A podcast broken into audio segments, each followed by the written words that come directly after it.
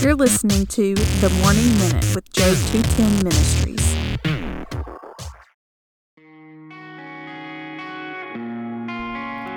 Ecclesiastes chapter 1, verse 11. There is no remembrance of former things, nor will there be any remembrance of later things yet to be among those who come after. Solomon's writing this, and I can't help but picture that Solomon's looking at maybe something his dad had done that was a really great deed, and people no longer remember.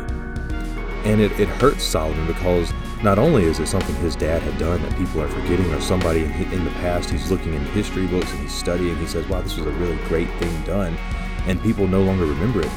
But he also comes to the realization that there are going to be the same things he does that people, once he's gone, are no longer going to think about. They're not going to remember. And this is especially true for all people that we live in a very much what have you done for me lately type of society.